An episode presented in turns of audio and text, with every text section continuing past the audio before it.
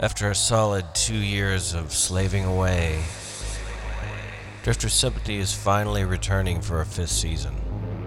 It'll be picking up in 1999 at the end of that last episode, I Want to Live a Peaceful Life, and continuing into moving up to Portland.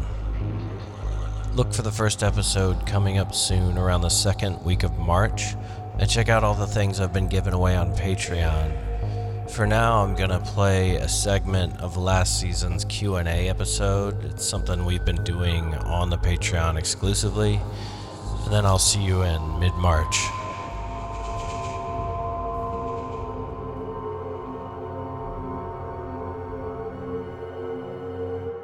Here are some of the questions from last season.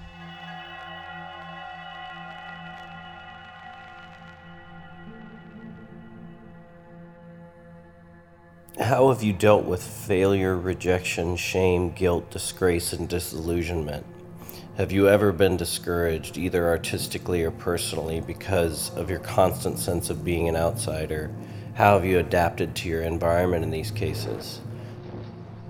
Every time we start a new season, I get to go back to the beginning, or even earlier than I had started before, and start from a whole new angle it's supposed to be sort of an ugly duckling tale, but I don't really care about ever getting to any successful part. All I want to talk about is what was hard and what's still hard. A great friend of mine that released Lost Decade basically in his own bedroom and it never even went anywhere. When we decided to release it, he said, You know, I bet that when an artist finally gets established and they've fought and fought through the trenches and all the way up the mountain. And they finally get up there and they put the flag up on the mountain. I bet they're so tired and I bet that they've been through so much that they don't even care anymore. And I remember I looked over at him and it just seemed so far away what he was even talking about. I mean, we hadn't even started trying to fucking climb shit. And I just knew there was something about what he was saying that sounded true. I didn't even know why. I was just like, that sounds so fucking good. I bet it's probably true. There's this interview somewhere online, it's on YouTube, I think, of Leonard Cohen, and some guy is just going down the same old road with him and saying, What is success to you? And it stuck with me that his response was, The only success I understand is that of survival and just keeping going. An artist only really cares about functioning as an artist. That's their dream. And it took me a long time to make peace with that.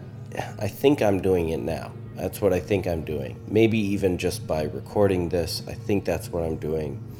But a true artist really just wants to be left alone to do what they do and be able to do it. Meaning, you know, if you're David Bowie, you want to be able to go to Berlin and write your new record, and then write your next record, and then write your next record. He didn't focus on money that much. Unfortunately, he was ripped off because of it, but he really just wanted the ability to keep making things. And when it came to fame, he got really confused about that. Like, you know, this is what I this is what I've worked so hard for. It was the art that really ended up satiating him. And then it really seems like getting away from fame actually made him really happy at the end. But the fact that an artist actually, in the end, realizes after they've gone through all this bullshit that they actually didn't want the ornamentation and they didn't necessarily even want a lot of the attention, but they wanted people to take them seriously and be able to do what they wanted to do. That's a very core realization and super powerful if you can come to that place. It's very hard to get there. You know, hopefully for you it's easy. For me, it was really hard.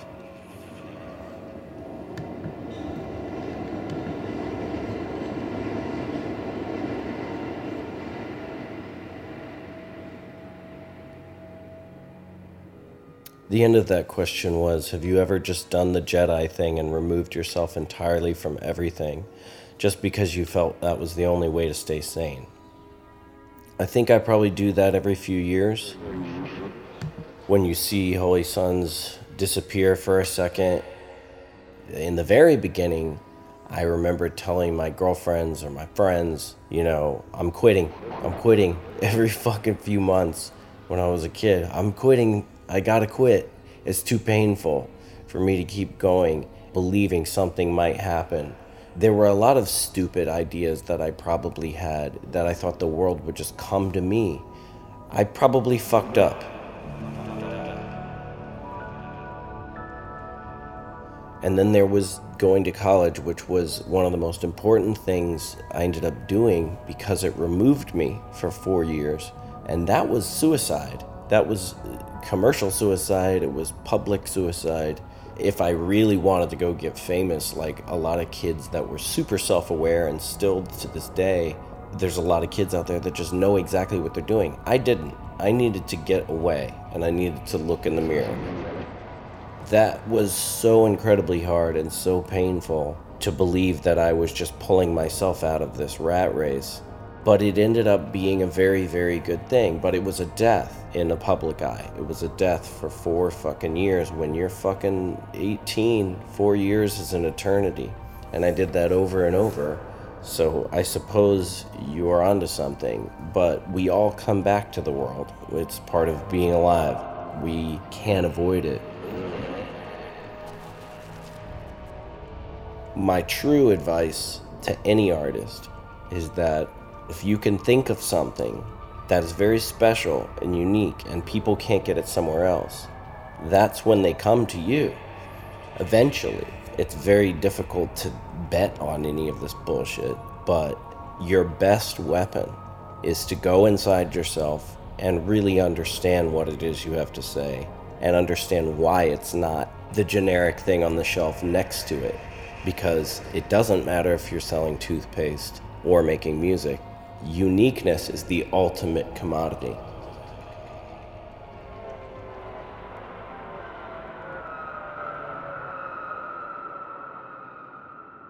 I want to know what to expect going into the world of underground music and music outside the mainstream as a career choice.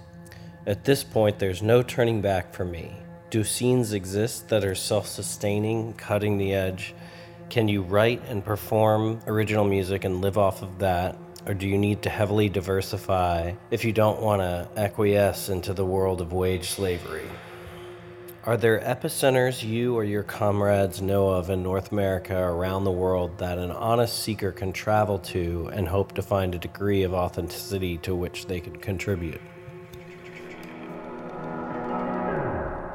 I definitely grew up dreaming that there would be some sort of tower, some sort of community that I would eventually join, or maybe even immediately join after high school or something, that was this crew of like minded thinkers. It never occurred to me that they didn't maybe exist. I was sure that there was just a place for me in the world, you know, as part of being really, really young, was that I thought that there would be a language that I was speaking already that could link up with other people who spoke that too. That was one of the harder things to swallow as time went on, realizing there was no place to go that solved this issue.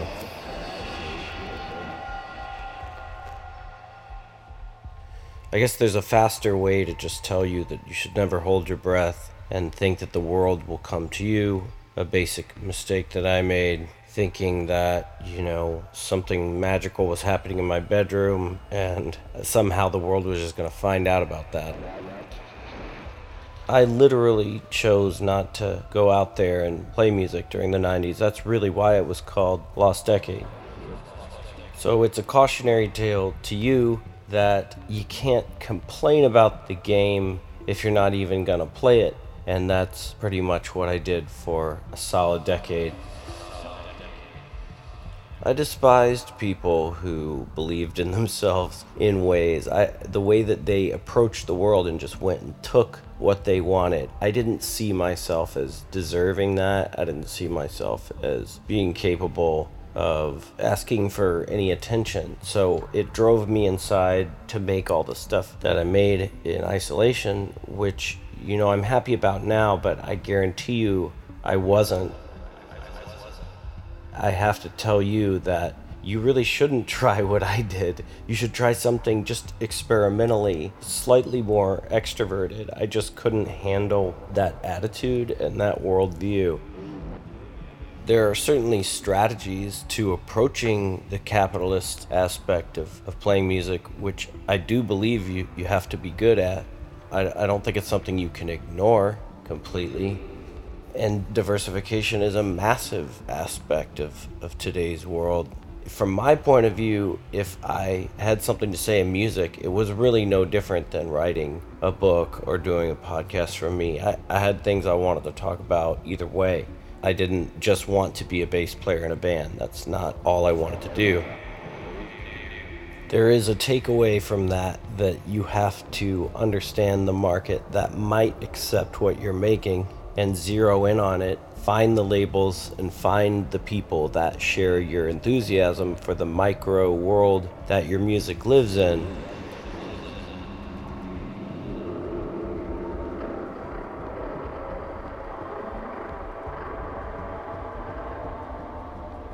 As bad as my depression might have been as a teenager, and the purposelessness and the aimlessness, as bad as that got, I think that going out in the world to play music was an even lonelier feeling in some ways, and I suspect that there's a lot of people out there that have dreams of communicating something. And I want to be somebody that makes them feel aware that they're part of this larger brotherhood, but maybe even more importantly, explain a lot of the time that I wasted uh, focusing on things that just weren't even real. I was never sure if there was a community out there, an audience out there, or other artists out there that were doing the same thing as I was. I had heroes, but I was totally alone in a lot of ways. And I think that was good for marinating and staring at an equation that I wanted to solve. I think that being alone actually helped because I wasn't in New York City, you know, surrounded by a bunch of other people. I was totally alone in the mountains of North Carolina. So there was really no energy to get lost in. And what I'm discovering now in looking back is that when I had nowhere to turn and I was totally without devices or a way out, I think that's when I probably started getting good at what I do. And I can't imagine life if I hadn't had that period. You see a lot of artists that get congratulated too early, and now I can see why they don't grow. Isolating yourself and looking in the mirror and trying to figure out what it is you have inside of you, that's something that in my world has to be done. That, that you can't get around that. The Beatles got famous and John Lennon changed people's lives. That's a story. That's one story that might not be my story or your story, and it doesn't really matter. You have to just live your fucking life. And you can't look at the blueprint of some fucking famous rich entertainer and compare anything to do with you.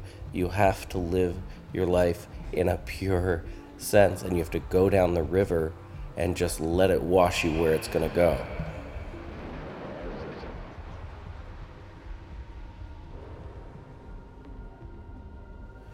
Here's the next question. I'm interested in how you go about discovering the wide range of music that's featured in your show. When I walk into a record store, I don't even know where to start. What's your process? Well, it reminds me of many, many, many years that I felt the exact same way. I remember in college, somebody, I think it was an ex boyfriend of my mom's, gave me a gift certificate to the like to the big record store in Asheville, North Carolina.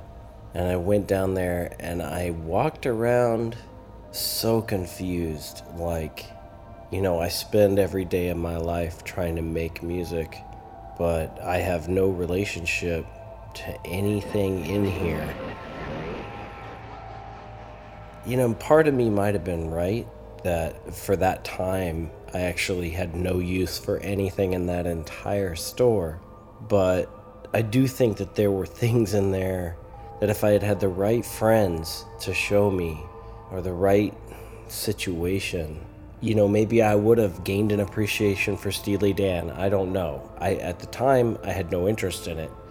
But I remember just, you know, when you're a kid, you just click clack through the same CDs every time you go in just to like see if your favorite band came out with some like obscure European import.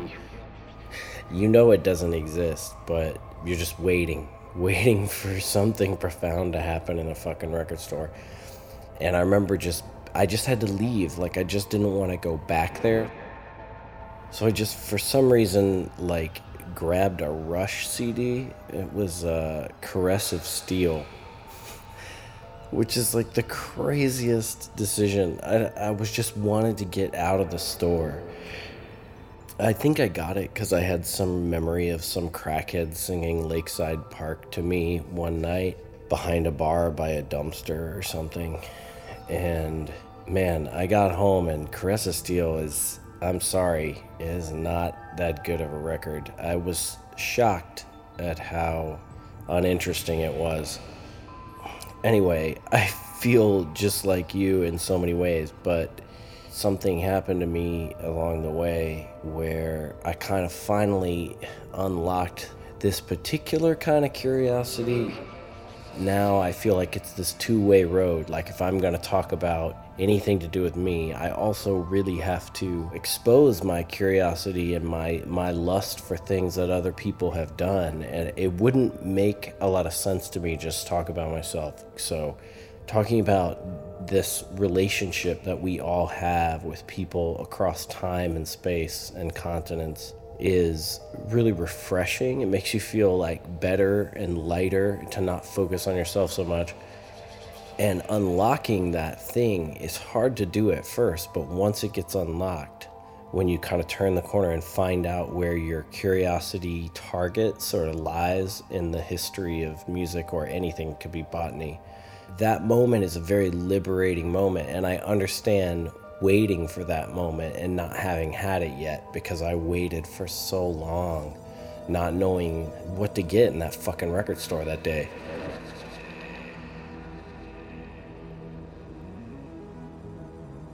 Because I didn't feel some sort of love with my fellow man on the sidewalk, because I walked down the street and I had difficulty relating to other people, when I ended up finally finding people in the past that have made records that I genuinely had a sort of deep curiosity about what they were going through when they made them. Nick Drake is a great example, but there's many, many, many hundreds of people like David Axelrod.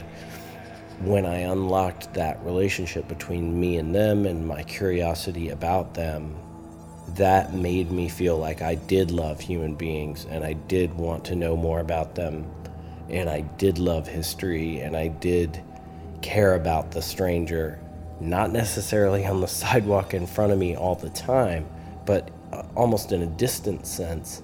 I could carve out the fact that there were human beings out there that I was genuinely capable of bonding with and really had an empathy for. And that was a very important turning point for me. What, what would I be if I didn't know how to care about other people or pay attention to their experience.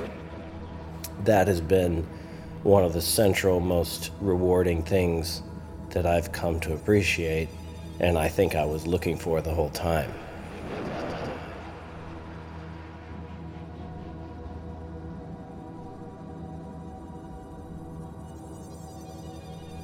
Here's the next question I'd be interested in how you started Grails and how this helped you play your own music live as Holy Sons. It's so important to start with the loneliness and abject failure of the 90s to tell this story, and mostly the story is about that. I'm not really interested in success. I'm really obsessed with the purity of why someone is drawn to be themselves without reward. I don't want to let go of any of the pain and smoldering frustration that went into anything that came out of it that was good. So, unfurling that entire beginning and that transition is such a crucial change that I'll have to honor the gradualness of that pivot over time and really convey the slow burn and the lack of success that goes into really refining occult expression. Because what I've learned, and as you may know, the most important parts of your life are the hardest. And that is not when people are clapping around you and helping you, encouraging you, or loving you. And that moment when things are that hard ends up being the thing that on your deathbed you will look back and say, Thank God life challenged me to that level.